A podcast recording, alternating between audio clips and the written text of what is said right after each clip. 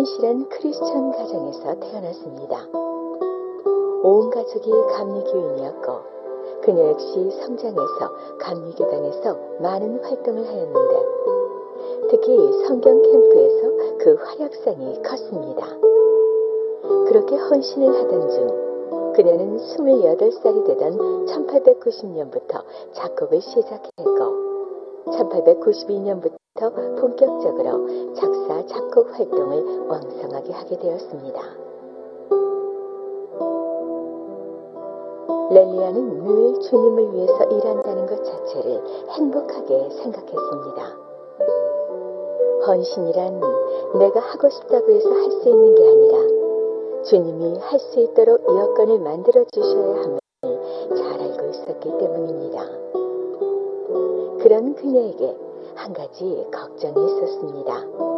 어렸을 때 심하게 앓은 후유증으로 고도 근시가 생겼는데 나이가 들수록 점점 시력이 약화되어 점차 사물을 제대로 볼 수 없게 된 것이었습니다. 그러던 어느 날 렐리아가 메릴랜드주의 공원에서 열린 전도 집회에 참석했을 때의 일입니다. 이 시기는 렐리아가 사물을 형태로 감지할 때였습니다. 집회가 진행되는 어느 주일날 벨커 목사의 설교가 있었는데 설교 주제가 회개였습니다. 설교가 끝나자 아일랜드 출신의 찬양 인도자 헨리 길모어가 찬양을 선창하기 시작했고 많은 사람들이 통곡의 눈물을 흘리며 하나님을 믿기로 결단하고 있었습니다. 렐리아는 도움이 필요한 사람이 없는지를 살펴보고 있었습니다. 그때 그녀의 눈은 잘 보이지 않았지만 분명히 결심을 못하고 주저하고 있는 사람이 있다는 느낌을 받았습니다. 렐리아는 그 느낌이 오는 쪽으로 가서 조용히 무릎을 꿇었습니다. 그리고 그 여인의 어깨에 손을 대고 간절히 기도했습니다. 잠시 후 그 여인은 몹시 흐느껴 울기 시작했고 심지어 몸을 부들부들 떨고 있었습니다. 이때 렐리아는 다시 한번 그녀에게 이야기했습니다. 예수님이 당신의 마음속으로 들어오실 수 있도록 하세요. 결국 그 여인은 마음을 열고 예수님을 받아들이게 되었습니다.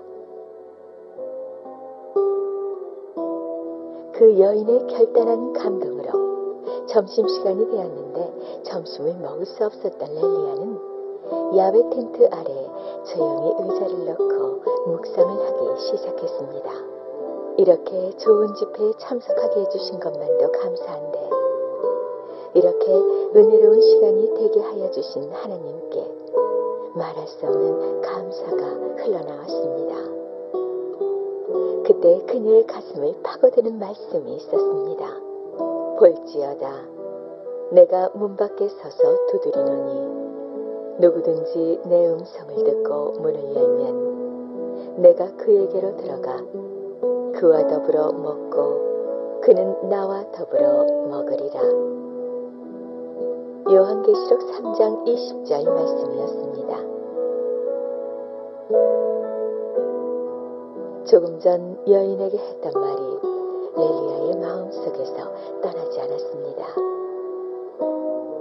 예수님이 당신의 마음속으로 들어오실 수 있게 하세요.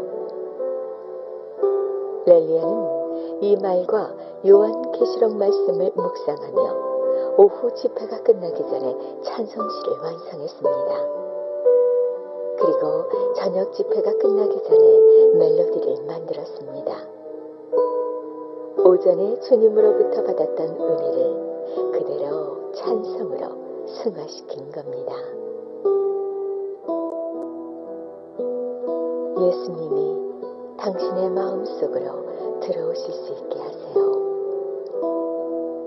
이 고백을 간절한 마음으로 드리는 사람들은 예수님은 친히 찾아가 주시고 만나 주시며 그 마음의 주인이 되어 주십니다. 죄짐을 지고서 권하거든. 찬송가 538장 함께 나누시며 우리 마음속으로 들어오시기를 원하시는 하나님의 마음을 뜨겁게 만나보십시오.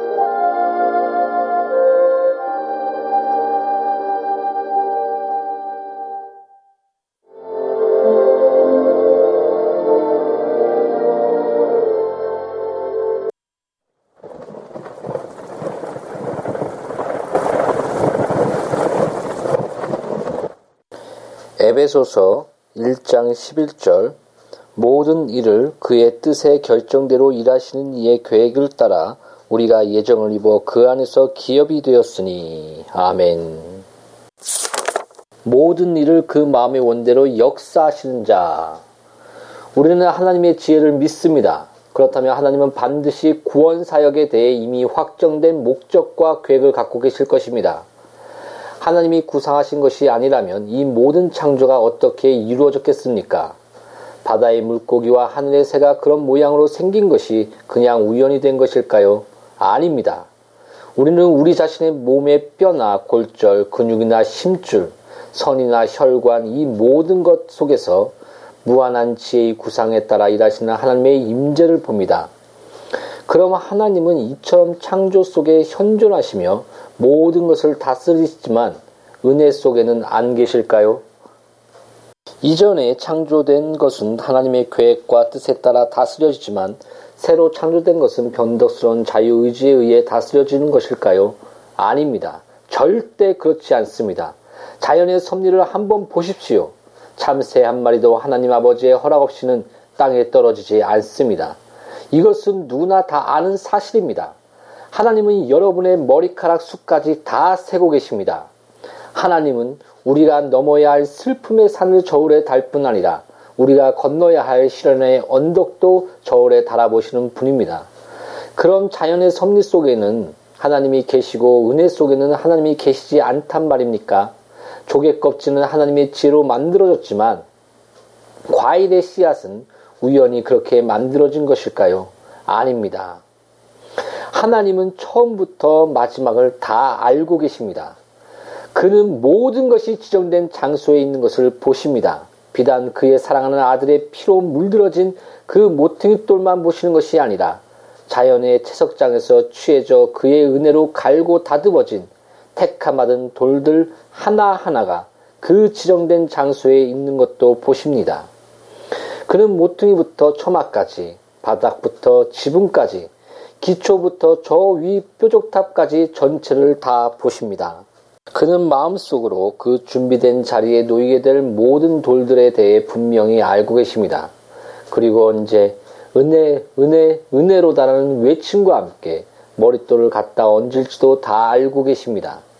우리는 마지막 날 택함 받은 모든 긍휼의 그릇들 속에서 여호와께서 그의 뜻대로 하셨다는 것, 그가 은혜 사역의 모든 부분에서 자신의 목적을 성취하실 뿐 아니라 자신의 이름을 영어롭게 하셨다는 사실을 분명히 보게 될 것입니다. 모든 일을 그 마음의 원대로 역사하시는 자. 아멘.